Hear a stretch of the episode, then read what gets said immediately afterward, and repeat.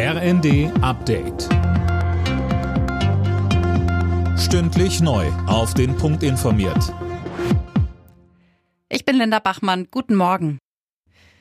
Die Ukraine hat Russland vorgeworfen, nur einen Tag nach dem Getreideabkommen zwischen den beiden Ländern den Hafen der ukrainischen Stadt Odessa mit Raketen beschossen zu haben.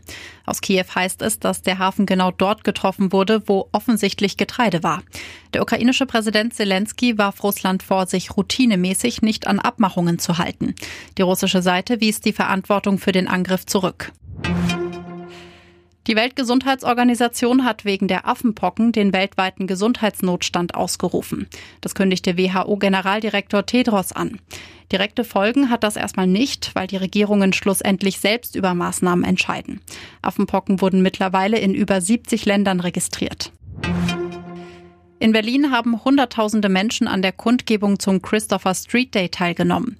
In oft bunten Kostümen und mit viel Partystimmung zogen sie unter dem Motto Vereint in Liebe gegen Hass, Krieg und Diskriminierung in Richtung Brandenburger Tor. Die Polizei zählte bei der Demo rund 350.000 Teilnehmende.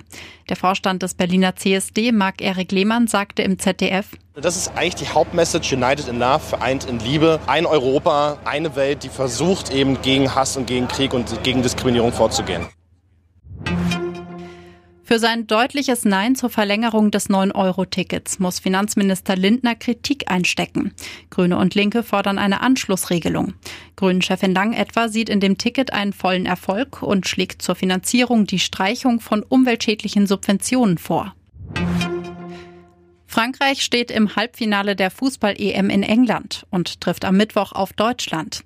Die Französinnen setzten sich am Abend mit 1 zu 0 in der Verlängerung gegen die Niederlande durch. Alle Nachrichten auf rnd.de